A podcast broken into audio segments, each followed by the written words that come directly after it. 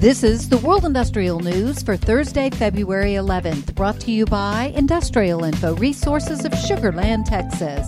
This newscast is sponsored by Baker Hughes, manufacturer of consolidated pressure relief valves, industry recognized as best under pressure. Following record low investment in 2020, Canada's oil and gas industry is optimistic this year's vaccine rollout will inject it with some much needed demand growth. Precision Drilling Corporation, a service provider in Canada's western provinces, is among the companies betting that improved market conditions and government support will boost the need for drilling automation processes in the region's oil fields. Industrial Info is tracking more than 1.7 $7 billion in active projects involving precision drilling, all of which are slated to kick off through the summer. Industrial Info is tracking 117 maintenance projects worth about $191 million in Algeria's oil and gas industry that are scheduled to begin over the next three years.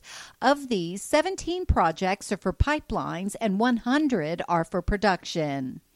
Industrial Info is tracking 76 projects worth more than $5.7 billion in Africa's power industry that are expected to begin construction in the first quarter of 2021. These projects include solar, hydro, wind, natural gas, coal, and other fuel sources. Industrial Info is also tracking 310 industrial manufacturing industry projects in India that should receive AFE approvals in the next three months.